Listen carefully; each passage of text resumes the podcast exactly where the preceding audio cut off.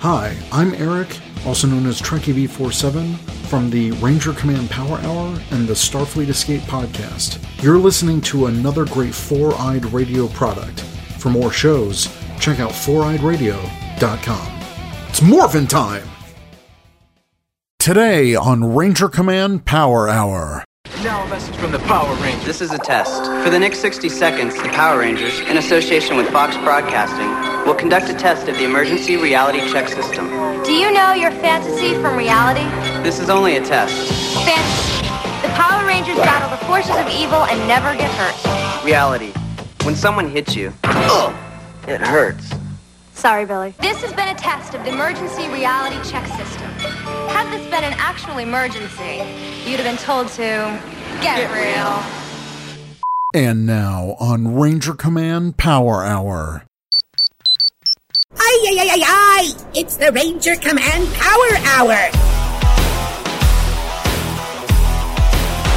Today on the Power Hour, episode 188, Ranger Command PSA, a conversation on COVID 19 with Dr. Ben, recorded on September 6th, 2021. Welcome to the Ranger Command Power Hour on the Four Eyed Radio Network.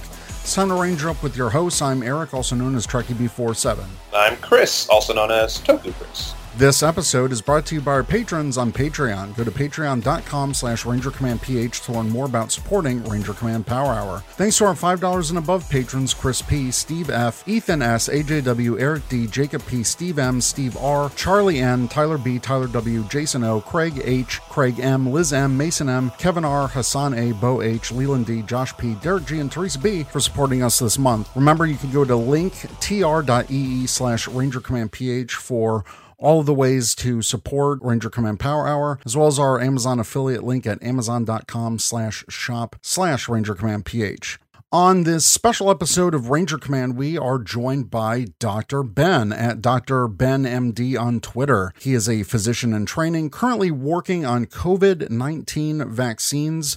Welcome to Ranger Command Power Hour, Ben. Hello. Thank you for having me. Yeah, yeah, absolutely. And before we get into it, the way this all kind of started, I think, like most people, I've been pretty frustrated with the way COVID 19 has been handled in, in this country and just going stir crazy and everything. And I guess one of my little rant tweets, uh, Ben reached out and wanted to to do something to educate our listeners and provide some insight. So thanks very much for joining us, Ben. Your frustration couldn't come at a better time. you know, like I've been wanting to sort of go and do some outreach to definitely my hobbies and what have you, just to sort of educate about the vaccine and educate about COVID and sort of give my perspective because I, I am on the front line and I'm working on several different parts of the pandemic. I'm working on research having to do with the pandemic. I'm on research having to do with the actual vaccine, and I'm working on actually at a major vaccine site. So I feel that there's different ways that my voice can be heard, and uh, I just want to help. Yeah, yeah, absolutely. And the reason we've got Chris on is that Chris has three children under 12 and you're actually working on these trials for children under 12 so that's why i brought chris in because as a parent you know i think any parent would have questions on on this type of stuff Absolutely. Yeah, I mean, not that I speak for all parents, mind you, sure but I, I know there's a lot of, of people in our fan community who are parents who have probably the same kind of questions that I have, as well as the same type of fears with my kids. Or I should say, I only have one kid going to school right now, but still, I mean, because of where I live and the lack of prudence, we'll say, as far as cutting down possible or potential transmission, every time my son comes home with a cough, you know, you stop and wonder, like, uh oh, is this it? So I, I, just think it'd be nice to talk and share in fears and, and maybe talking with you, Ben, we can figure out ways for parents such as myself to maybe calm ourselves down from the COVID cliff that everything that a kid brings home isn't COVID.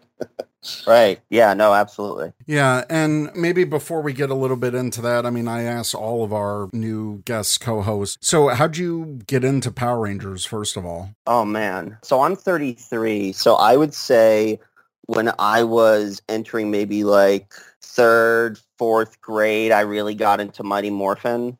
I got mostly into the toys, the show I would watch when we didn't go to synagogue. Happy Rosh Hashanah, by the way.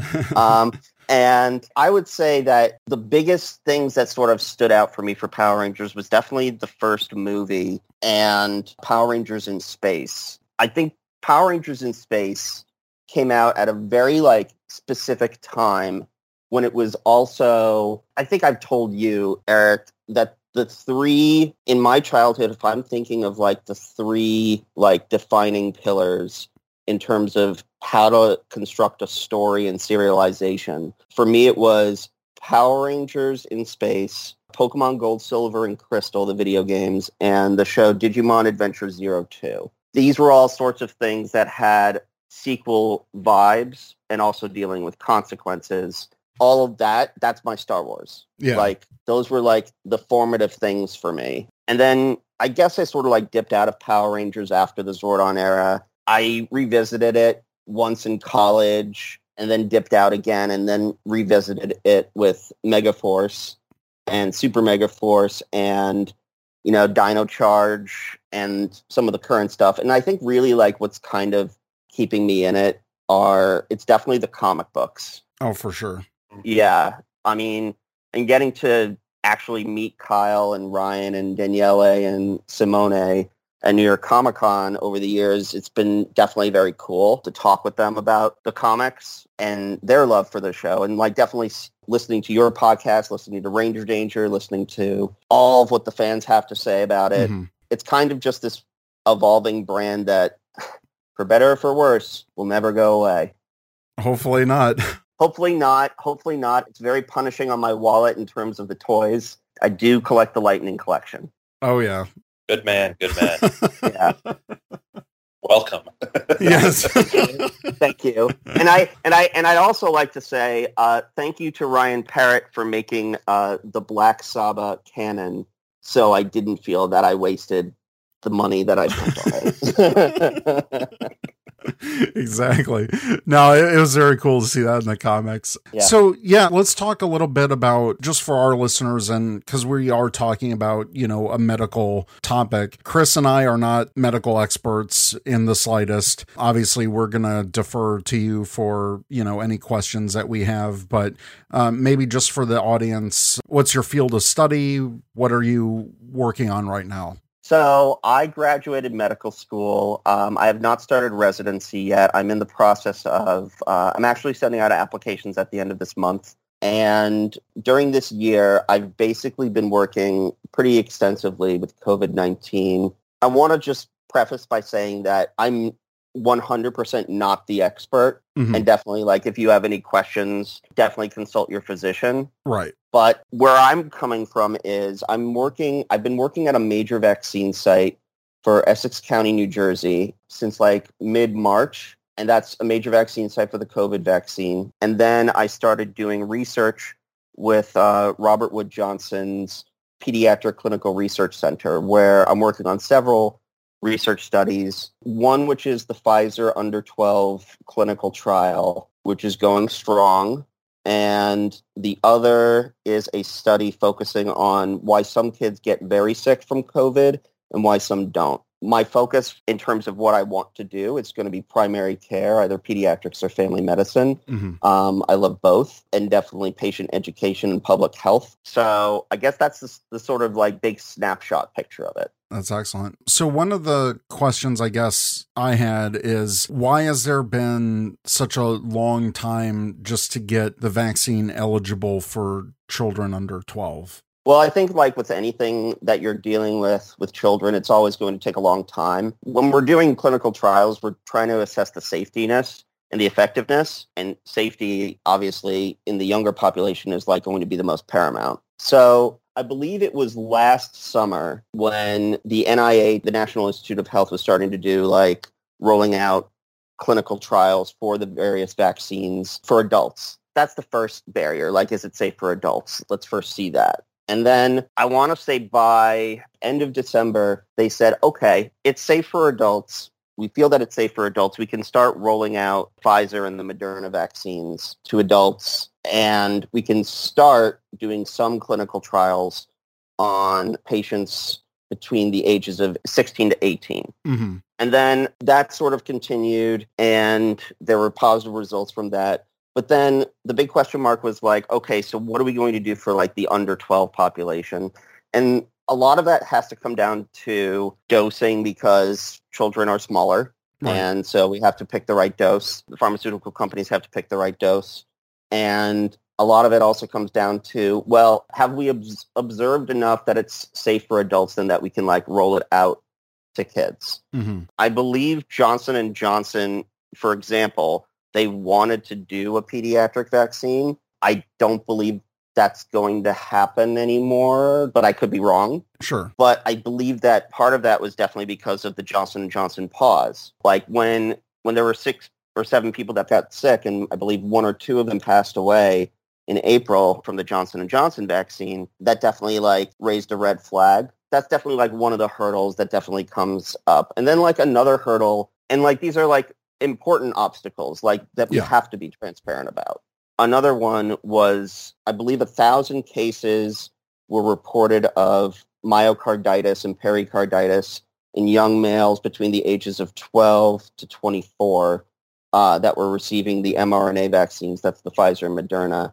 Um, and myocarditis and pericarditis is essentially inflammation at or around the heart. Mm. It is very treatable, and I, I don't believe anybody passed away, fortunately, from these cases. And when you're taking a look at like numbers, it's about a thousand patients out of millions of shots that have been given. Right. So the risk is the risk is extremely low. Nevertheless, the benefit far outweighs the risk. Like it's much better to get your vaccine than worry about something like that. Still, like if you're a parent and you're and you're getting your vaccine for your like 12 year old son or something like that, then like yeah, I would still say like you know keep an eye on them, make sure that there's no chest pain, make sure or or if there is any chest pain or any trouble breathing, then you know you contact your pediatrician or your emergency room physician. hmm But I think that sort of answers your question.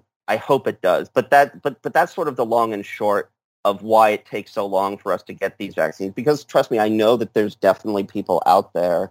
There's parents that are saying like, "Hey, why are you so worried about a third booster when we should be worried about the under 12?" Well, th- like one doesn't have to equal the other. Like Yeah. you could do, we're doing both at the same time and it's and it's not a question of like vaccine shortage or anything like that it's a question of we want more data. We want to make sure that it's safe. We want to make sure that the solution isn't going to be worse than the than the problem itself. Hmm i'm hopeful that the vaccine will be available for under 12 hopefully by the end of the year um, at least for ages 5 to 11 that's not an official thing or anything like that. That's that's me going off of like i believe the pfizer ceo like said this on the news and such and such. Yeah. so that's that's the hope the hope is that it will be available by the end of the year With that timeline, it was only a couple weeks ago, less than a couple weeks ago, that the FDA approved the COVID 19 vaccine from Pfizer.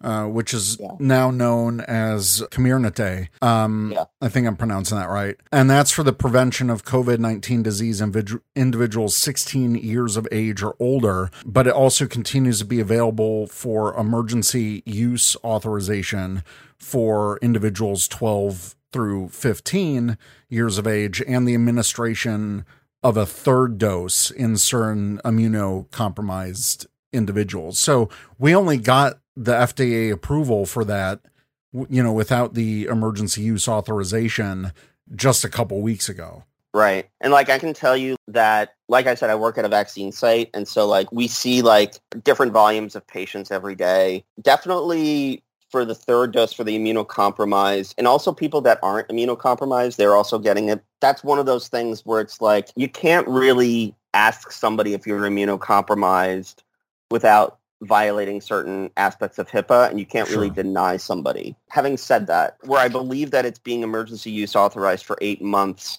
starting after September 20th, and this is like just a personal observation, I think that that is going to get moved up Okay. um, to like five or six months. And there's really no harm in getting it earlier. You do get the be- the best benefit if you're getting it five or six months after your second dose, and also eight months probably as well. You're kind of splitting hairs, really. I could tell you right now that from what I've seen, we were getting a lot of people for their third dose. And definitely after the FDA approval, I think it has increased some confidence for people that were very much on the fence about getting it, which is good. Like it's about time that people got it. Yeah, 100%. So Ben, just out of your your knowledge and your experience, I, I know there's some hesitation right now, and maybe not hesitation, but there seems to be maybe some miscommunication regarding this September 20th date as far as, you know, um, approving a third booster shot. And then there's conversation in the past that was like, hey, don't mix your shots. If you got a Pfizer, stick with Pfizer. If you got Moderna, Yeah. stick with Moderna. I guess my, my two biggest questions would be, number one, is there anything detrimental about getting a booster shot early? Like, is there any danger to it? Because I don't understand why there would be hesitancy other than supply versus demand. And then number two, for those of us who maybe got Moderna as opposed to Pfizer, uh, who would like to get a booster shot when the time comes, should we wait for FDA approval for Moderna? Because I know it's currently pending status right now. Or should, you know, is there any danger with crossing over to Pfizer for a booster shot? Well, let's first tackle your second question because I can Okay. actually kind of answer that easier. I'm guessing that you got Moderna, Chris. Correct, yes. So I actually did as well. Um, and I actually got my booster this past Saturday, as in like last week. And it was a Moderna booster. The general consensus is don't cross the streams. Don't make an. Arnold Palmer. There's probably no disadvantage to doing that. But the question then becomes like, okay, well, what's the benefit? Just keep it like, just keep it straight and the same, basically. I got my third Moderna last Saturday. My first two were back in January. And because I work in healthcare and I'm on the front line and it was coming up to that eight month mark anyway, it made sense for me to get it now. The bottom line, I think, is that like you kind of want to do it in that five, six, seven, eight month window. You don't really want to do it sooner unless you're immunocompromised. And I don't Yeah. believe that you're going to get as strong of a benefit if you're going to do it earlier than that five, six, seven, eight months. It's hard to say what's the best method. I, I believe Israel has been doing it with six months. And I believe that's why the Biden administration is probably going to end up moving it. Again, that's not like based off of like any internal knowledge. That's based off of like knowledge that I get from the news and knowledge that I've been hearing from the administration. Yeah. And it appears that the longer you go between the second and third shot, the stronger boost you get from that third shot. There's a vaccinologist who's been very like active on Twitter. His name is Professor Peter Hotez that I can definitely link Eric to and he can maybe like put that in the show notes or something. Oh, yeah, absolutely. Um, and Andy Slavitt as well. Those two I believe do a very good job of giving you good pictures and snapshots of how the vaccine works and when it's a good time to sort of like do your booster probably. Okay. And then the, the first question was, is there any, the miscommunication part when you see like, you know, oh, get your booster now. Oh, wait, no, don't get your booster. For someone who wants to get it at that five to six month window versus the eight to nine month window, is there any detriment to them getting it Now, two or three months no, earlier? you're you're you're splitting hairs. You're honestly splitting hairs. Look, I personally feel that the eight month decision was likely so the immunocompromised could get ahead of the line because they needed it the most. That's full stop. hmm Yeah. Um, but there's really no scientific proof, as far as I've seen, that shows any real difference between five or six or eight months. You are very much splitting hairs at that point. One quick follow-up real fast too. Yeah. This, this, yeah. this is my, my, my new knowledge here. Is the booster shot its own separate thing or is it just another, It's the same. it's just the same second dose just all over again? Yeah, More or less? yeah. Hmm. So so with Pfizer, it's 0.3 milliliters for both the first dose and then the second dose, and then the booster is also 0.3. And then for Moderna, it's 0.5, 0.5, and then 0.5. Same formulation, same everything. Okay. It's just your what you're creating is a secondary immune response that's going to be a much stronger one than the primary immune response that, that you got from the first two shots. And that's because your body's reacting like, oh, here we go again. Right. Reactivate Exactly. those antibodies. So if, if you Yeah. if you had a reaction, like for example, I had a uh, basically like the COVID-like symptoms from the second shot for like Sure. 36 hours or what have you, is Uh-huh. that for someone would I potentially end up having that same reaction again um, with a booster shot?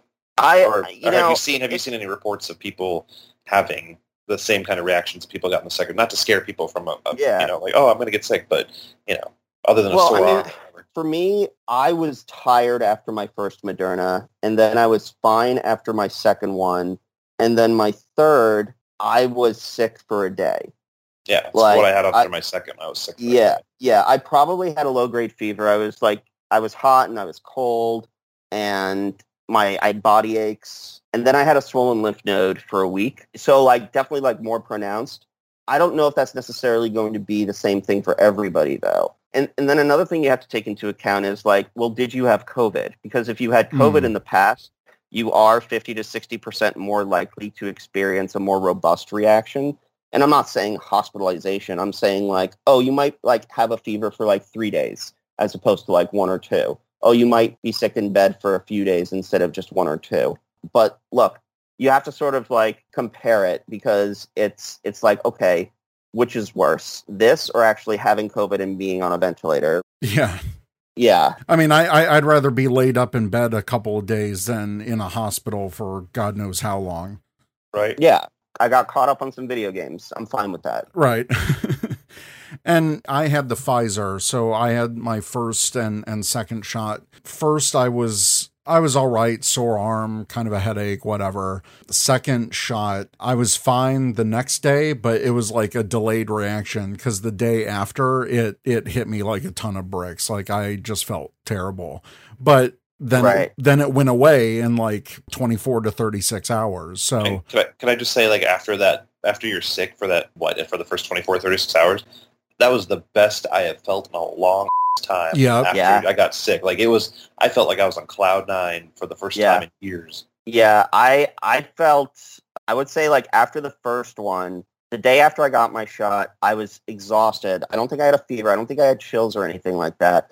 But then the day after that, I felt like a million bucks. I felt very rejuvenated. mhm. Yeah, I, I, it it literally felt like I had just lost 50 pounds and like I was ready to go run a marathon. Like I was, I was ready to go. Like that was Yeah. One of the best feelings in the world, honestly.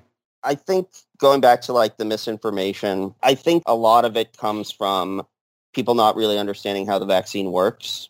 Do you want me to talk a little bit about that?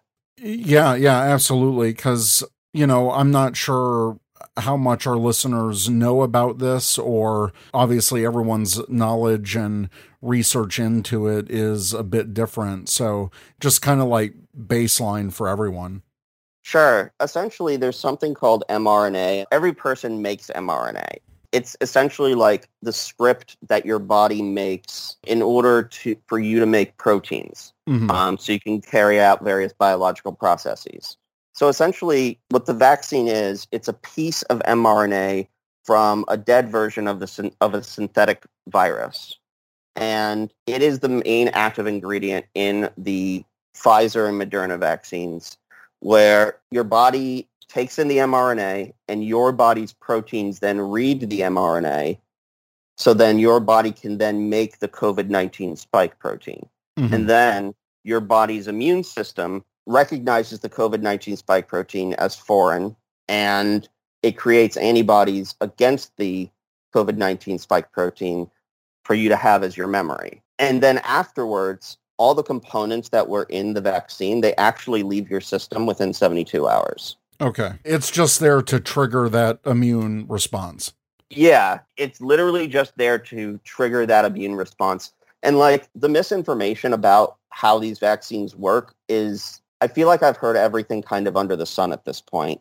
The biggest takeaway that I can sort of give on how mRNA works is that mRNA is such a small molecule, it cannot enter the nucleus of the cell, which is where DNA is located. Mhm. It cannot modify your DNA. There's no interaction with DNA at all, full stop. And anybody that's telling you otherwise is wrong. I had a patient a few days ago. She was coming in for her second shot and young girl, African American, coming in for her second dose of her Pfizer vaccine. The first dose, after she got her vaccine, she was ex- beforehand she was extremely anxious. Mhm. Um, and then afterwards, after she got it, she was just like so anxious that she just had to lie down. I didn't get a chance to really speak with her about why, what made her so anxious. she was with her two sisters and they were telling me about how she was very apprehensive about all of this and we were just trying to focus on like stabilizing the patient and afterwards she was fine she was able to get up leave go home and then she came in for her second dose this past saturday and i said you know at this time i'm going to have you lie down while we're giving you your shot and we're just going to do it like you're going to be very comfortable and so i gave her her shot and then afterwards she was like doctor i really have to ask you a question i'm like what's going on and she said you know my dad he told me that if I were to get this vaccine, I wouldn't be able to walk again. And I'm like, oh my God. Oh, geez. Like I just told her just straight up, your dad's wrong. Like, Mhm.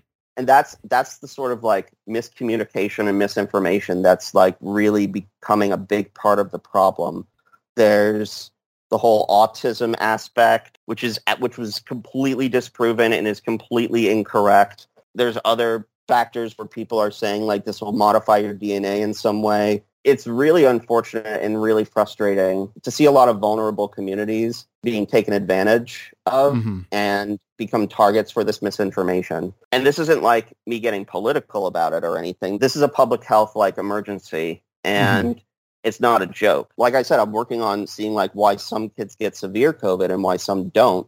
And so I see the consequences of what COVID can do to young children. And I've seen what COVID can do to those that are unvaccinated.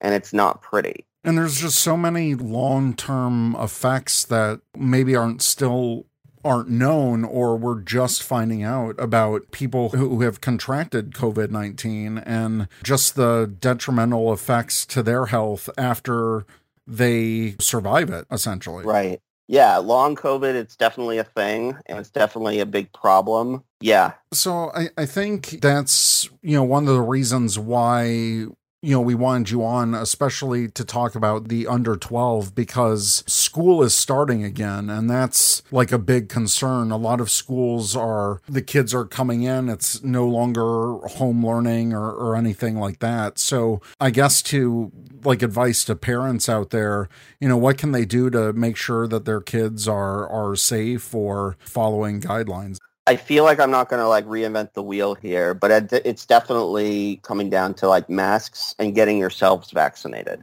hmm That's really the long and short of it. And definitely wearing masks indoors, even if you are vaccinated, definitely wearing masks indoors if you're going to like public places like a grocery store. I think that parents that are not vaccinated need to sort of like take a good hard look at it and really educate themselves. And I guess when I sort of approach somebody that's not vaccinated, I sort of say to them, okay, why not? Like, what what's your concern? And I try to address those concerns and any sort of misinformation I I explain like, well, this is why this is wrong. This is why that's wrong. And it's it's the best form of like motivational like interviewing that I can possibly do. Like I wish I could give better advice and better input other than wearing masks and vaccinating yourselves. And if you have children over the age of 12, they should get the vaccine as well. hmm What I've seen in terms of kids getting sick, there's something called MISC, which stands for Multisystem Inflammatory Systemic Illness in Children. One of my studies is trying to determine why some kids get that and why some kids don't. And that's going to be a major four-year study. We don't know why some kids get it and why some kids don't. Like Mhm. that's that's something that we are going to try to determine. But the complications of MISC can result in kidney failure, heart failure, lung failure. And you could be perfectly healthy and have no pre-existing conditions and still develop this. This is all like very preventable with everybody sort of in your bubble getting vaccinated and getting their masks. Yeah, absolutely. I feel badly that I can't give any like better advice to Chris or any of the other parents out there other than vaccinate yourselves, vaccinate the family members of yours that are eligible, wear your masks, hope Yeah. for the best. Yeah, I I would say that my, my biggest challenge that I run into is uh, I live in a community that uh, doesn't push any kind of masking mandates. I don't think they've made them illegal, but they, they really don't uh, require them. Right. So my, my oldest, he's five years in school. There's no mask mandate at school for kindergarten. Um, yeah. and then even trying to get him to wear a mask, to be completely honest, is, is sometimes an uphill battle that, that we lose. Because, you know, tell him to wear the mask, but they don't have to wear it at school. I have no idea if he's wearing a mask when he gets to school or not. Right. Um, so you know, for for me, it's just kind of every day we kind of have to roll the dice. And like I, I said when we first started talking, like uh, he brought home uh, RSV uh, last week or two weeks ago now, um, which you know, I, I mean, I do my due diligence. I have my own uh, rapid tests and stuff at home uh, for COVID for my own job. So when I you know, when I started feeling bad, it's like, okay, I need to swab myself real quick. And if I come back negative, I know my kids are negative because, uh, sick or not, they're wrestling me every day. You know, whatever they got, I got too. Uh, right. It's just that that fear, that like just kind of waiting for it as as far as when they bring it home, and, and it's one of those things that I, I think the miscommunication, misinformation that's out there too. It's like I understand that not every child is going to get sick with COVID when they're infected. I understand that uh, COVID, as it exists, really focus on the immunocompromised and the older people first. Uh, and then as it's mutated here through these variants, now it's just kind of hitting everybody. So I know there's a chance that my son might get it. You may not even know he gets it until me or my wife start showing symptoms of some sort. Uh, so, so actually, Chris, um, if you don't mind my asking, like, did the school sort of explain why they aren't doing a mask mandate? Uh, no, they have not. Okay. You know, I think I think in one of those sorts of scenarios, and I, this is just sort of like on the top of my head right now because you know, I like I live in New Jersey. Like we do have mask mandates for yeah. the most part. I haven't really spoken to a lot of parents that have kids that are going to school that they're not requiring masks. But I, it's definitely a problem that I haven't faced before. I think in that sort of scenario, you sort of, you kind of have to like work with other parents and maybe, maybe try to like form an open letter or something to the school board and just sort of like really express your concerns express like why why you feel this way and sort of express what we've seen in other states and what we've seen in other places that don't have mask mandates. There in Texas, like 50, at least as of today, 59 children are now dead from COVID, and that's something that could have been prevented. Um, yeah. So I think sort of just expressing yourself in just sort of like an open letter in one way, it may feel like pissing against the wind. Well, yeah, but, especially because they'll, they'll, I already know the argument that comes back because it's, um, you know, they've said if, if you want your child to wear a mask, they're more than welcome to wear a mask. Right, right, right. Sure. Like there's yeah. definitely going to be pushback, but I think you kind of have to try because what's the harm in trying? Very true. Yeah, absolutely. And, you know, I, I've just included some links in our show notes, which, you know, obviously I'll link to for everyone else. But, you know, even the CDC has a, a science brief about uh, the transmission in K through 12 schools and early care and education programs. And they said uh, COVID 19 infection rates for adolescents age 5 to 17 were as high as in adults 18 to 49. And uh, higher than rates in adults over 50. So, you know, it's it's still out there and it's still pretty high for for children as well. You know, just because and correct me if I'm wrong, it's because you know, for kids their immune systems aren't as developed as, you know, adults. It's not just that. I think it's just that I th- I don't think that a lot of problems in the world are all because of just one singular thing. Sure. Right? Like I think that it's definitely like a multifactorial. There's definitely like that aspect. There's the aspect of places that are not going to be wearing masks. And so if you're not going to be wearing masks, you're definitely not going to be reducing the viral load that you can take in. But then I think that also Delta is way more infectious. We've mm-hmm. seen. It. And obviously like the more that the virus is able to survive the more that it can mutate the more that it can change and the more that it can become resistant. And so i think that that's also a big factor. Yeah. For people that might be hesitant or want to learn more do you recommend any like sources where people can maybe find out more that's a bit unbiased and a bit more scientific if they want to do the research? Like i said i think that uh, professor peter hotez who's kind of been look i think no matter where you go, there the elephant in the room is that politics has definitely like been dragged into this, mm-hmm, unfortunately. Yeah. And you're kind of gonna like face it head on no matter what. The bottom line is this know how the mRNA vaccines work.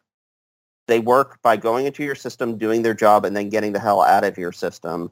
And not in, and how they interact with your body and what they definitely don't do in terms of body interaction. We've studied how mRNA vaccines work for about, I think, 20 years now. They're still relatively new, but we also know like how mRNA has worked for years even before then.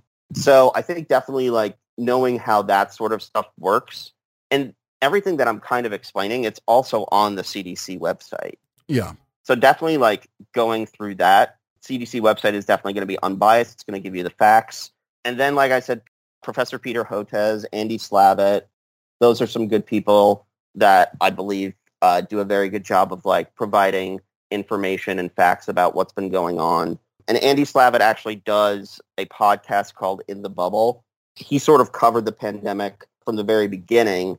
Then he did work for the Biden administration at the very beginning on the COVID task force. And then he's since stepped down to focus on his family, but he still talks a lot about uh, COVID and he still makes media rounds and goes on the news and such. But other than that, definitely like going on the CDC website, figuring out, okay, why does this work the way that it does? Why does X work the way that X does? Why does Y work the way that Y does?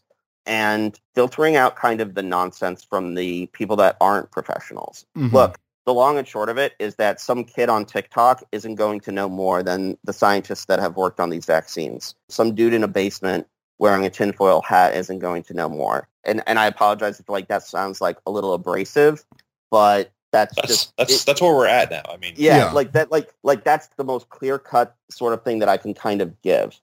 The people that have gotten the vaccine share with other people your experiences Mhm. you know i think that that's also a very important element particularly for minority communities that are very apprehensive there's a lot of apprehension in minority communities and black and brown communities um, that are very apprehensive about getting the vaccine because of look elephant in the room america hasn't been great with minorities in the past and there's definitely been like human testing Mhm. so I definitely think that like sharing your own experiences with the vaccine is definitely going to help in communicating why you should get it and why it's safe. Sure.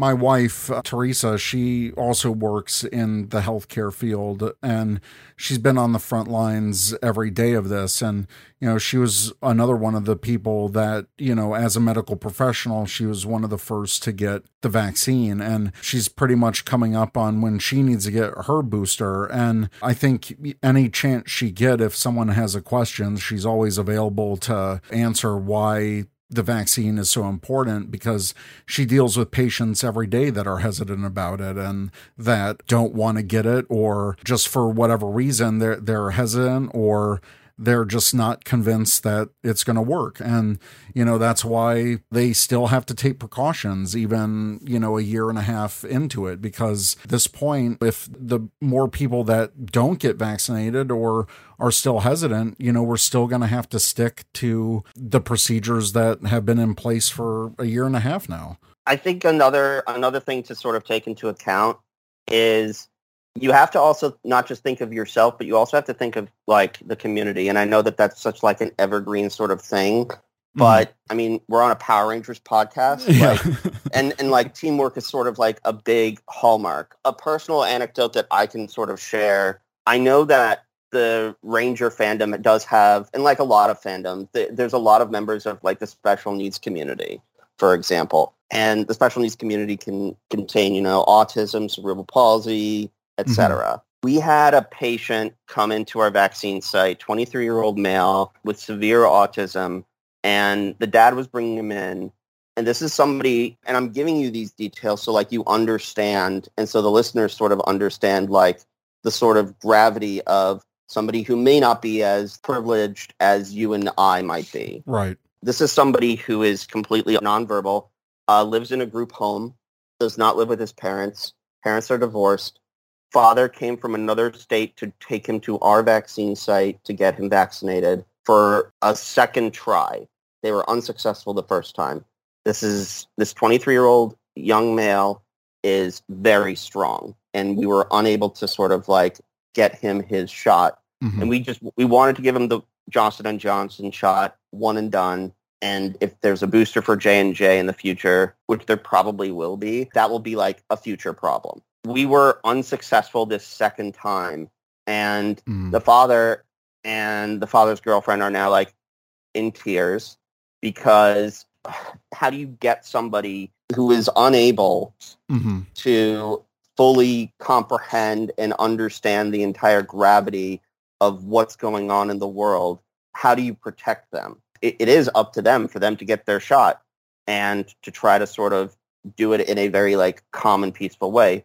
The long and short of it is that this is somebody who's going to have to be sedated in order to get their shot. And that's very unfortunate because that's not something that medical insurance is necessarily going to cost. Right. And so anybody that can make a decision and can be able to sort of do this on their and not have to be in a position where they're suffering from something that they cannot control.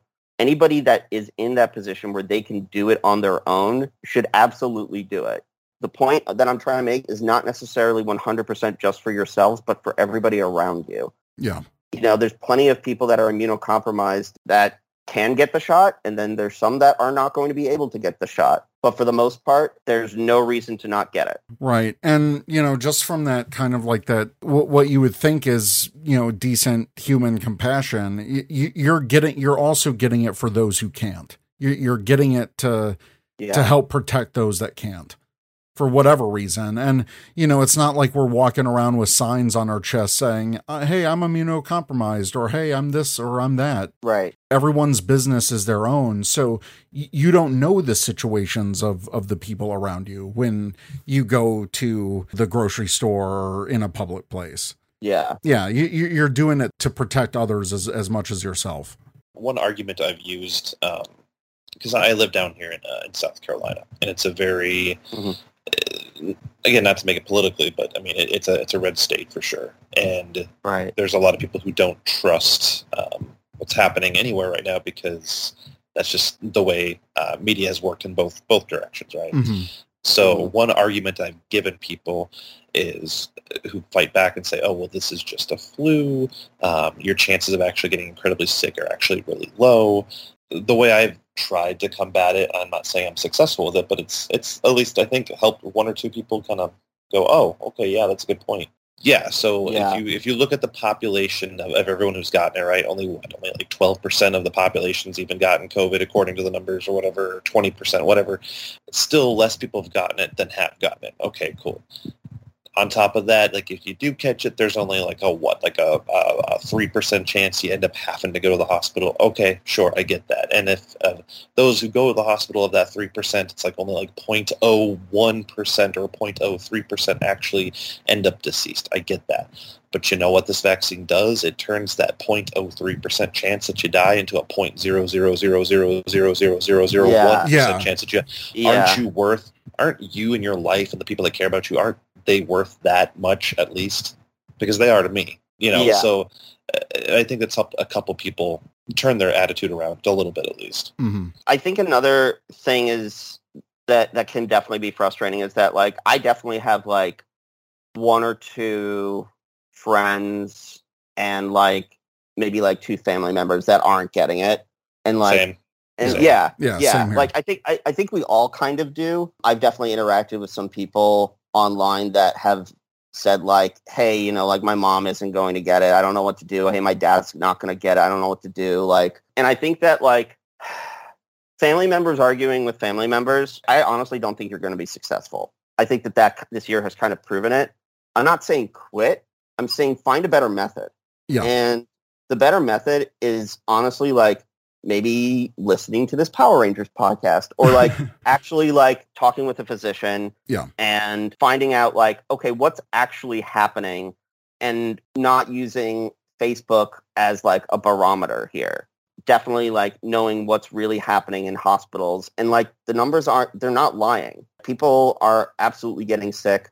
Children getting hospitalized it's becoming very terrible and dire. And completely unnecessary that's the best way to sort of approach it if you want to approach like a family member like i said you kind of have to go in the in the form of like motivational interviewing and the cdc website does sort of like provide you a good guide on that Mm. um, and go from the aspect of like, okay, why aren't you getting it? And sort of try to, ed- if, if you can, to the best of your ability, educate what the vaccine is and how it works. Yeah. There's a lot of misinformation, like we sort of discussed here today, about side effects and what could happen. And there's people that get really worried and up in arms about fertility and that sort of thing. None of that stuff's going to happen. And none of that stuff can happen. Like I said, mRNA cannot interact with your DNA. hmm And that's pretty binding. Absolutely. And going back to your point, I've had a couple family members I, I've tried to convince, and, you know, it just wasn't working from like a family perspective. And in one instance it took it, it took this relative's doctor to you know have an official note that was like if you don't get this vaccine and you catch covid you will die. And that was the motivation. And sometimes it just helps that unbiased if it's a doctor you've gone to for like 10 15 years if that's what it takes then at least talk to your doctor about let them at least assess your own health and if you do get covid what could possibly be the effects if if you get it based on your personal health Yeah. So we, had a patient a few days ago, uh, a family, a mother, a daughter, a father, and like the daughter definitely had some health issues because she was using a walker. And the mother had diabetes, father had Parkinson's, and this was their first shot. And I said, well, if you don't mind my asking, like, you guys waited for a while. Like, why did you wait? And they said, well, because of certain information from the news, we just weren't sure. And I'm like, oh my God, you're being told completely incorrect information, and that's why you've waited so long. Like, you're somebody with pre-existing conditions, mm-hmm. and COVID could have could have really messed you up between now and then. You're very fortunate that it didn't, and that you finally got your first shot now. But other people might not be so lucky. right I, I- I really feel like we should put it out there, or it, it should be more uh, relevant or prevalent in, in what we talk about. But it's like the people who watch cable news, it doesn't matter what side of the aisle you watch the news on, right? mm-hmm. 99% of their programming is uh, objectively opinion based, right? It's not an actual news program. It's a, it's a talking head. Uh, someone who's being paid money because people are watching this person talk. They're not giving you the news. They're giving you their own little take on whatever. And people confuse that so many times for news. Unfortunately, when it comes to this vaccine, I, I think, w- without saying it out loud, I think we can all kind of figure out exactly where a lot of this misinformation seems to come from. And what I really hope anyone takes away from um, this podcast, from this episode particularly, you know, it's like I, I, I think it's important to know, like I, I have family members on both sides of the political spectrum, right? Yeah. I have family members on both sides of the political spectrum who have chosen not to get the vaccine, right? Both left Right. and right Right. if anyone takes anything away, I hope people understand that this is not an issue that is political. This is not an issue that should be dividing anybody. This is just an issue. It's not about your personal freedom. It's not about your civil liberty. It's not about who is president or who you think should be president. This is a matter of health. This is your health, my health, the health of the people you care about, and the health of the people you don't even care about. It's just about keeping yourself alive, keeping your neighbors alive, keeping your friends and your family alive, and you know what? I, I've told people that I work with that maybe the best response is to stop calling this necessarily a vaccine because a lot of the pushback I get is that, oh, well, you can still get sick. That's not a vaccine. It's like, okay, let's call it a flu shot then. Call it the new flu shot. Uh, it's going to boost up your immunity so that if you get it, it doesn't hurt you. Let's call Well- it that then. But Well, I don't want to like cut you off, but like it is a vaccine. It's just that like what's the purpose of it? The purpose of it is to prevent you from dying. It's not to prevent you from getting COVID. Like, yeah, Yeah. you can still get COVID and like be sick for a week, but you won't be hospitalized or oh no, I, be I, severe- I totally yeah, get that. Yeah, my, my, my only my, my thing is that the argument or the pushback that I get is people say, oh, well, it's not a vaccine because you can still get sick. Because I think that the terminology, the word vaccine has, has over time come to mean, oh, if you're vaccinated, you're good to go. Like you can't get sick, you're vaccinated, right? Measles, you got vaccinated for measles, you got vaccinated for smallpox and all that stuff. So- it's like, So, so I've had patients that like, because because my vaccine site also doubles as a testing site, and so we get patients that come in that aren't vaccinated Yeah. um, all the time, and like I've successfully been able to convince people to from after they do a test, they come back the following week and they come and get they get their shot, like hooray! But like they definitely have come and said to me like exactly what you're saying, Chris, and they're like. Well, you can still get COVID and every, everything. What I do is I just sit there and I say, well, can you please tell me what the purpose of the vaccine is? Ask them point blank. Just ask them, and not in a condescending tone, but just Sure. say like, what is your understanding of what the COVID vaccine, what, what is its purpose? And they'll say to you, to prevent you from getting COVID. And you're like, well, what does that mean? And so then, then that's your opportunity to sort of expand and educate and tell them it actually, the purpose of it is to prevent you from dying and to prevent you from getting severely ill.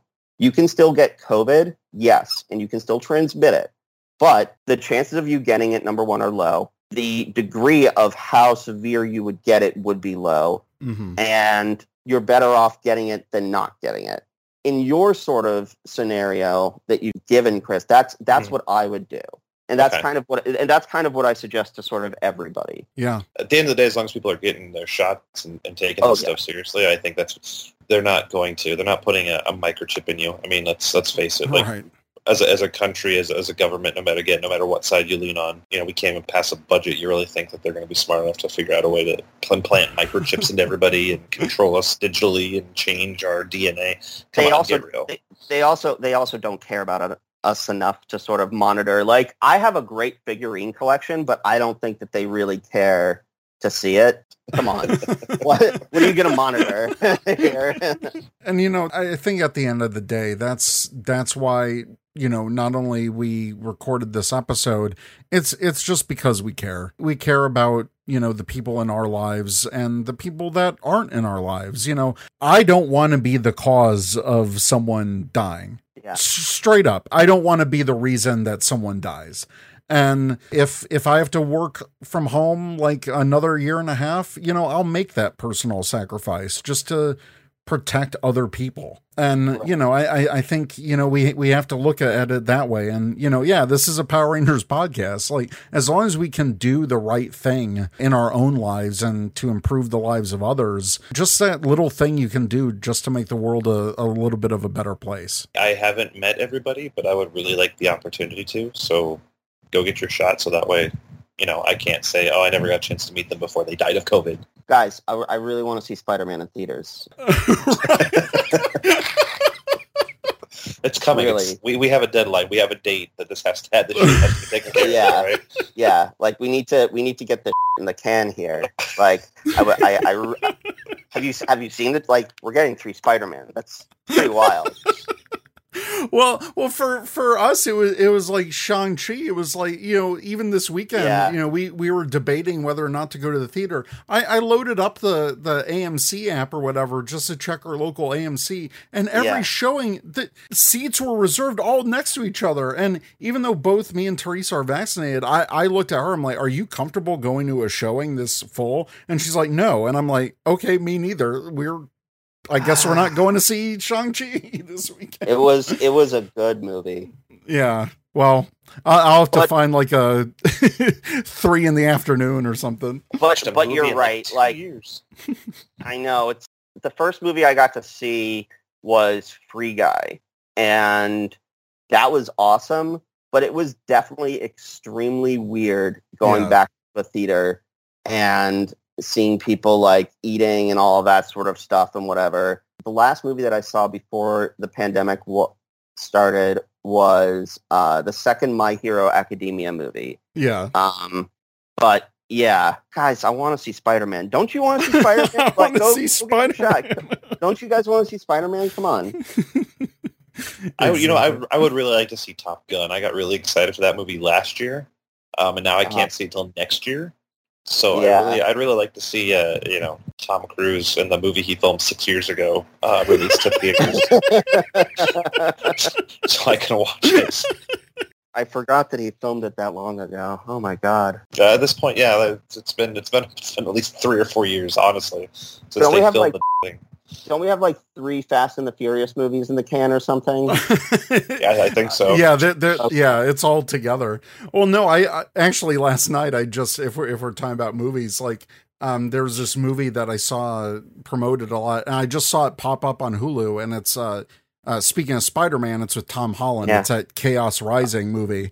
And Oh, I just looked up the Wikipedia on it, and they're like, "Yeah, this was filmed like five years ago." And I was like, "What?"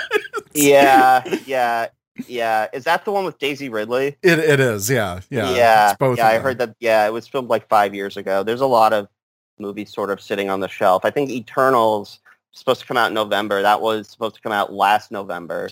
But see, they they delayed that just because it sucks, not because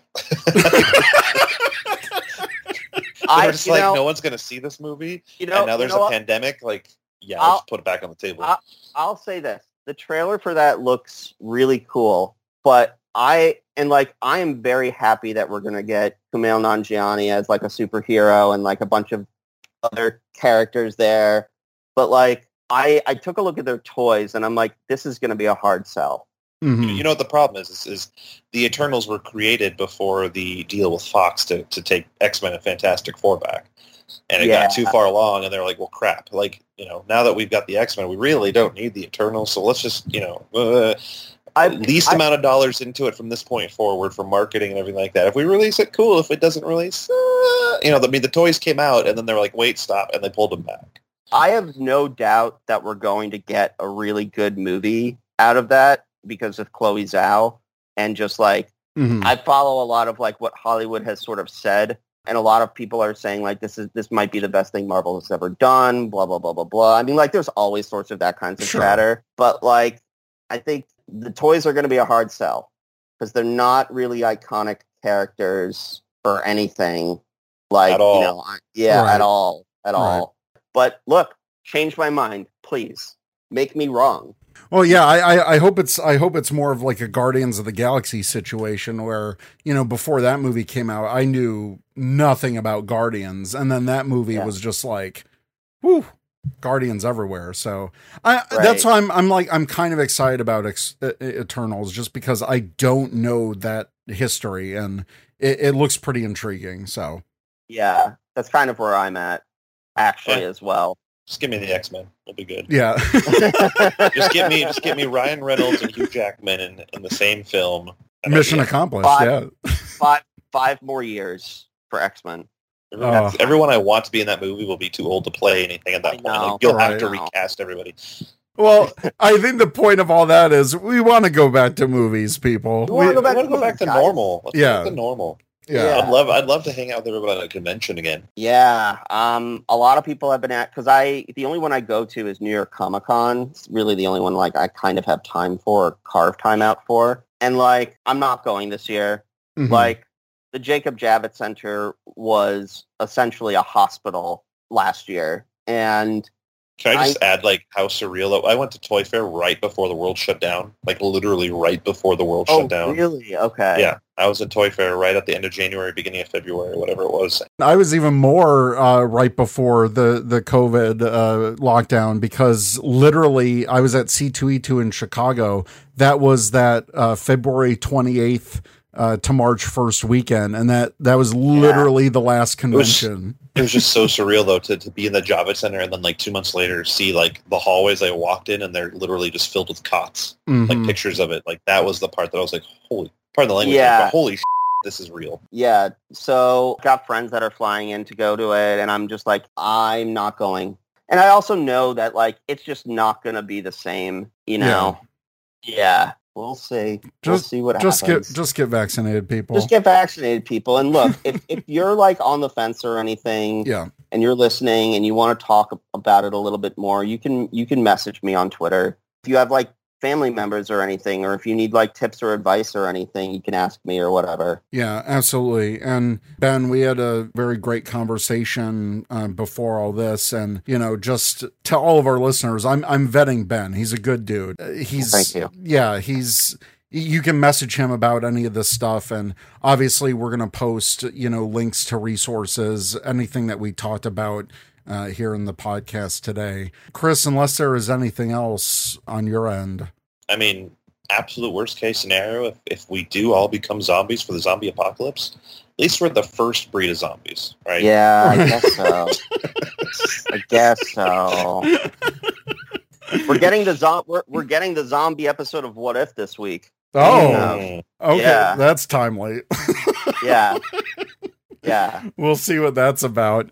Ben, where can people find you online? You can find me at Dr. Ben MD. That's all spelled out. D O C T O R B E N M D. I am there on Twitter. I'm not on Facebook right now, and Instagram I'm not really using. So that's about it. And then Chris, where can people find you? Uh, don't don't find me. Okay, fair enough. All right. Well, uh, Ben, thank you so much for being on on the podcast today. This was really great, and you know, I hope people took something away from it. Yeah. So, just thank you so much for being on the show today. Yeah, thanks. Definitely. look, look, if we're able to help out one, even just one person, like it's all worth it in Yeah. my eyes. And I would love to come back sometime. Yeah, absolutely, hundred And percent. you know what? Next next time you come back, you can just uh, hopefully we can just talk about like Power Rangers and cool crap like that. Right? Oh, yeah. yeah, that'd be cool. Yeah. I'd like that. Hundred percent. Yeah, we'll we'll definitely talk about Power Rangers on on the Power Rangers podcast. But Yes. well, Ranger Nation, let us know what you think. If you have questions, you can email us at rangercommandpowerhour at gmail.com or check us out at rangercommand.com. We're on Twitter at rangercommandph, on Instagram and Facebook at Ranger Command Power Hour. All one word. Once again, thank you, Dr. Ben, for being on the show, and uh, we'll definitely have you back on. Sounds great. Thanks, everyone, and have a good week. Get your shot. Get your shot. Get your shot.